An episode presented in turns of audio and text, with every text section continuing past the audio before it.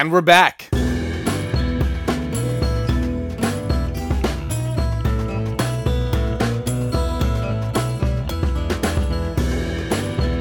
Season four is underway. I'm so excited to be back for this season. So excited you guys are on here, watching, listening, whatever platform you are on. I'm so glad that you are here. Um, and don't forget, this Thursday, we're starting a brand new series called Live the Bible. It premieres this Thursday at 6 o'clock. At 6 o'clock, it's going to premiere on YouTube. You can watch it there live uh, with uh, everyone else who watches there on YouTube, and you can comment and talk to each other there on the live stream. I'll be watching along with you guys as well. So if you'd like to watch that as a premiere, it's 6 o'clock on Thursday. Um, it'll just be available once the premiere is over. Um, and it'll also be available on podbean.com and Apple Podcasts as well. Um, so please, please be ready to tune in for that on Thursday. Um, we're not going to talk about politics on today's episode or pandemics. Neither of those two words. We're gonna we're not going to talk about either of those things today. But Thursday, we're talking about faith and politics, and our very first guest is Pastor Joel Coburnett of Crosspoint Baptist Church in Davenport, Iowa. So, looking forward to having our first guest Thursday, 6 o'clock for Live the Bible. Do not miss out. The best way not to miss out is to make sure that you have subscribed. So, please subscribe to YouTube, subscribe to Podbean or Apple Podcasts. So you and put the notifications on, turn the notifications on so you can know when that goes live. Six o'clock on Thursday. Don't miss out. So I've known for a while where I want to go with uh, the beginning here of season four. Um, and we're going to start with an overview of the belief of and the doctrinal belief of the Trinity that God is triune. And uh, this is an important doctrinal belief. And today we're really just going to do an overview. It's going to be very quick. Um, I call it a crash course on the Trinity. And depending on on on some things, some feedback, and also some of the content that I'm putting together, it, it might end up being a series um, of episodes on the Trinity, of taking our time going through that. Um, but today is going to give you quite a bit of information. Um, that's not going to cover everything. It's not going to make a huge uh, argument or uh, make an undisputable argument for the Trinity, but it's going to get you close to where you need to be if you don't know anywhere to start in regards to the biblical belief of the Trinity. So, without further ado, we're going to dive into the Trinity. Now, the most important thing in regards to God being triune is that Jesus is God. Jesus is God. And, and we need to recognize that. If you don't know that Jesus is God, then you cannot be a Christian. You cannot be a true follower of Christ and not recognize that Jesus is deity. Jesus is, is God. Uh, but the broader thing we're talking about today is that God is one God in three distinct persons God the Father, God the Word or the Son, and God the Holy Spirit. Now, the reason I say God the Word versus God the Son, and honestly, you can say either one, is obviously he's known as the Son. Jesus is known as the Son. But before he was known as the Son, he was known as the Word. We see that in, in John 1 1. It says, In the beginning was the Word, and the Word was with God, and the Word was God. And in context of John 1, you can look it up. It's talking about Jesus. He's referred to as the Word, and he's referred to the Word again in Revelation 19 13, where it says, And he was clothed with a vesture dipped in blood, and his name is called the Word of God. So you have the Father, the Word, and the Holy Spirit. These three are one. So here we go. There is alternatives to a Trinitarian view, which are all wrong. Sorry. But there is alternatives, and let me list a few. Uh, you have the doctrine of modalism. Anyone know what modalism is? Any takers? Modalism is the belief that one God appears or reveals himself in different forms or modes. So, one God who reveals himself in different forms, in different ways. So, not triune, but one God in different modes. The common illustration that people have used trying to prove the Trinity would actually just be teaching modalism. It's like water, you know, it's when it's liquid and then it's frozen and and then when it evaporates. No, those are just different modes of H2O. So that's modalism. The other one we can look at is Arianism. Arianism, that's the belief that God created Jesus and the Holy Spirit. But if that's the case, then Jesus is not God. He's created by God, which would make him less than deity. It would make him less than God, and that cannot be the case, as we'll see as we go through this. So, Arianism, that God created that. Another example that people have tried to give to explain the Trinity, which doesn't work, it actually just teaches Arianism, is uh, is the sun. You have the, the, the sun itself, and then it ha- creates light and, and heat. So there's the light and the heat and, and the substance. Uh, no, the sun creates the light and the heat. So that would be Arianism. Um, then there's the doctrine of uh, partialism. Partialism. And that's the belief that the Father, the Son, and the Holy Spirit, on the Holy, blah, blah, blah, the Holy Spirit, I can't talk. the Father, the Son, or the Word, and the Holy Spirit are each one third of God, and thus only partially God unless they're all together. So they're, oh, you only have all of God when all three parts are together. But when they're separate, they're only partially God. Which, once again, doesn't work. That's not Trinitarian belief. It just so you know, I'm not confused. That's not Trinitarian belief at all. Each part of the Trinity is fully God all of the time within the Trinitarian belief system um, the example given once again to try and explain the Trinity actually just teaches uh, uh, more of partialism. Um, would be like the three loaf, three leaf clover. It's like, see, there's there's here's three leaves. It's one it's one clover, but it's three leaves. Well, without all of them on there, then it would only be partly. So that's more of partialism. It doesn't really teach um, Trinitarianism because if yeah, doesn't work. So, modalism, Arianism, partialism. There's just a really quick crash course in regards to the different type of beliefs on God um, versus the doctrine of the Trinity. Um, and so, before we dive into some scripture, um, I can't just make and write my own most brilliant um, definition for the Trinity because it's a little bit complicated. And so uh, I'm going to opt out to read to you the Athanasian Creed. We're talking early fourth century, and it's considered to be part of the, of the Lutheran confessions. Uh, they consider that to be theirs. Um, but um, anyway, it's Athanasian Creed and this is a very early, early written out definition from early believers uh, in the early fourth century explaining their belief in a triune God. Um, and I don't know if this definition has been ever replaced or written in a better way than this. So let's dive into it. We worship one God in Trinity and Trinity in unity, neither confounding the persons nor dividing the essence for there is one person of the Father, another of the Son, and another of the Holy Ghost. But the Godhead of the Father, of the Son, and of the Holy Ghost is all one. The glory equal, the majesty co eternal. Such as the Father is, such is the Son, and such is the Holy Ghost.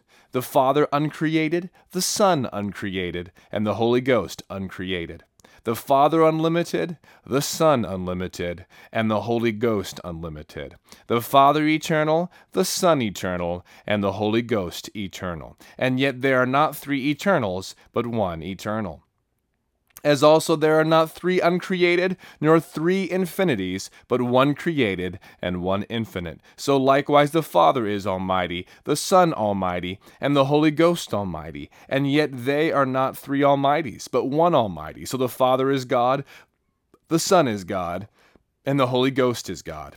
And yet there are not three gods, but one God. So likewise the Father is Lord, the Son Lord, and the Holy Ghost Lord, and yet not three Lords, but one Lord. And in this Trinity none is before or after another, none is greater or less than another, but the whole three persons are co eternal and co equal, so that in all things, as aforesaid, the, the unity in Trinity and the Trinity in unity is to be worshipped. So, as I said, I don't know that there is a better expanded definition of God as Trinity than the Athanasian Creed. Now, the fact that God, the fact that Yahweh is one God and yet three persons, um, it's explainable, as you can see even in that definition, but difficult to grasp. And why is that? Well, because we've never met someone who's three distinct persons, but still only one. Some critics to this Trinitarian view will say, God's not the author of confusion. I read that in 1 Corinthians 14:33, so uh, it can't be that. but that is just a misuse of scripture. Um, the Bible clearly says that there is things that are either hard to be understood or that cannot be fully grasped. I think of 2 Peter 3:16 where it says, "As also in all his epistles, speaking in them of these things in which are some things hard to be understood." He goes on to talk about those that wrestle with that that aren't believers. Nevertheless, they are hard to be understood. Isaiah 55 8 says, This for my thoughts are not your thoughts, neither are your ways my ways, saith the Lord. And in Romans 11:33 says this, "Oh the depths of the riches both of the wisdom and knowledge of God. How unsearchable are his judgments and his ways past finding out." So yes, there are some things in scripture, like the Trinity, which are hard to be understood. But they can be explained, but maybe not fully grasped. So, that being said, without a Trinitarian view of God, it's hard to make sense of the Bible. I'm serious. Like, as you're reading through scripture, things will begin to fall apart if God is not triune. This is why this is important. Um, but this view of God being triune in the Bible is consistent. Now, once again, I'm not doing a full dive in into everything. This is an overview, crash course, if you will. So in Genesis 1, we see God's plurality referenced during creation. For instance, in Genesis 1:26 it says and God said, "Let us make man in our image after our likeness." And then John says that the word Jesus made everything, and Colossians concurs with that. John 1 3, all things were made by him, and without him was not anything made that was made. Colossians 1 15 through 17 says this Who is the image of the invisible God, the firstborn of every creature, for by him were all things created that are in heaven and are that in earth, visible and invisible, whether they be thrones or dominions or principalities or powers, all things were created by him and for him, and he is before all things, and by him all things consist. So he's before all things, he created all things. Nothing was made without him. So once again, we see in Genesis there seems to be a plurality from God that's saying, "Let us make man our own image." Then we see that Jesus is the creator.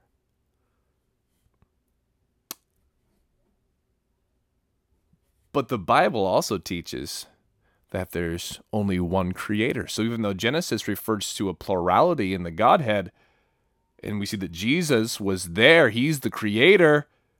The Bible also teaches there is singular one creator, Yahweh. Isaiah 44 24, Thus saith the Lord, thy Redeemer, and he that formed thee from the womb. I am the Lord that maketh all things. So someone at this point, just reading to this part, could say, well, see, that would be, you know, partialism then maybe uh, they're, they're, they're, they're, all the different parts are there but then it goes on and says this that stretcheth forth the heavens alone, that spreadeth abroad the earth by myself. How about that? So you have plurality there, but God very distinctly states that he creates everything. Yahweh says he creates everything by himself. Yet the Bible also teaches that Jesus created all things. So you, now you have plurality and singularity already occurring in Scripture, which leaves you already with the Trinitarian perspective. But we can go on. Uh, I just want to mention also that Jesus was the fulfillment of the prophecy, being Emmanuel, God with us. Now, Jesus speaks of his eternality rather than as a created being. In John 8 58, Jesus said to them, Verily, verily, I say unto you, before Abraham was, I am. And then you can go through a whole study on the I am statements of Jesus and the references to the Old Testament. Uh, these are deity claims. Um, we see three distinct persons at Jesus' baptism. Right, so we're seeing that there's got to be one God, and Jesus is God, and so there's a plurality and singularity. And so it can't be modalism because we see all three of them together. In Matthew 3 16, 17, Jesus, when he was baptized, went up straightway out of the water, and lo, the heavens were opened unto him, and he saw the Spirit of God descending like a dove and lighting upon him, and lo, a voice from heaven saying, This is my beloved Son, in whom I am well pleased. You can also see that in Mark chapter 1 and in Luke chapter 3. You see Father, Son, and the Holy Spirit all present together. If modalism is true, they couldn't all be in the same place at the same time.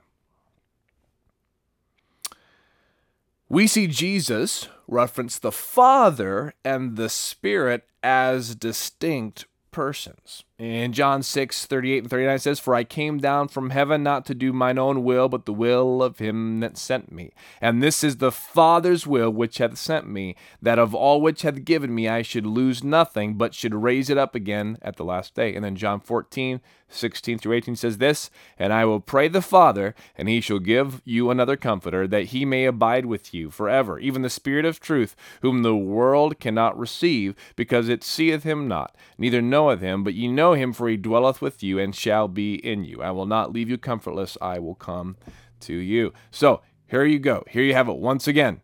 You have in both these passages, he refers to the Father and the Spirit as distinct persons. But we also see Jesus declaring himself equally divine with the Father. In John 10 30 and verse 33, it says, This I and my Father are one. And what was the reaction from the Jews? They answered him, saying, Thou being a man, makest thyself God.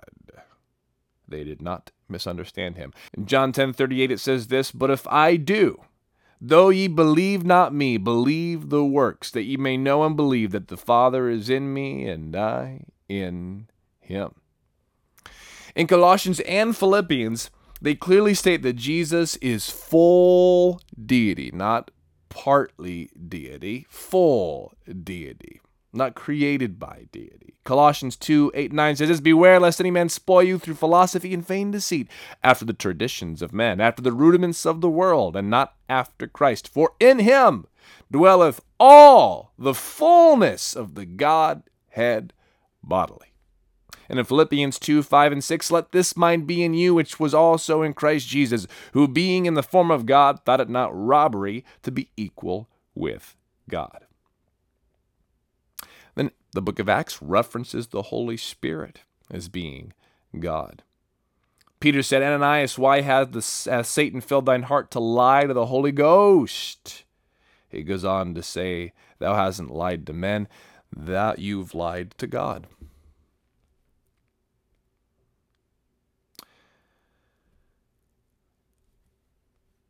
Yeah, I'm booking through this. Um, that might be all that uh, I shared today in regards to that. So, what you see consistently through Scripture, over and over and over and over and over again is that God is three, but He's one. You see, have a distinct Father, a distinct Son, and a distinct Holy Spirit. You have plurality at creation. Let us create man in our own image. And you have Jesus as being declared as the creator, but Yahweh saying, I'm the only creator by myself. And so, what does that mean? That means the Father is Yahweh, the Son is Yahweh, the Holy Spirit is Yahweh. They are fully God. Um, I think some might, and once again, we might go into another video of explaining some arguments against that, um, of thinking that all three have to be get together to see the full glory of God, which isn't true because you have Jesus who, at the Mount of Transfiguration, revealed his full glory in and of himself, which he had protected people from because they couldn't stand before that. Well, that is a crash course on the Trinity. I hope that's a blessing to you. Don't forget, this Thursday, Live the Bible Faith and Politics with guest Pastor Joel Coburnat. So please subscribe and like and share and don't miss out on Thursday. Welcome back, everybody. Read the Bible, live the Bible. Have a great day.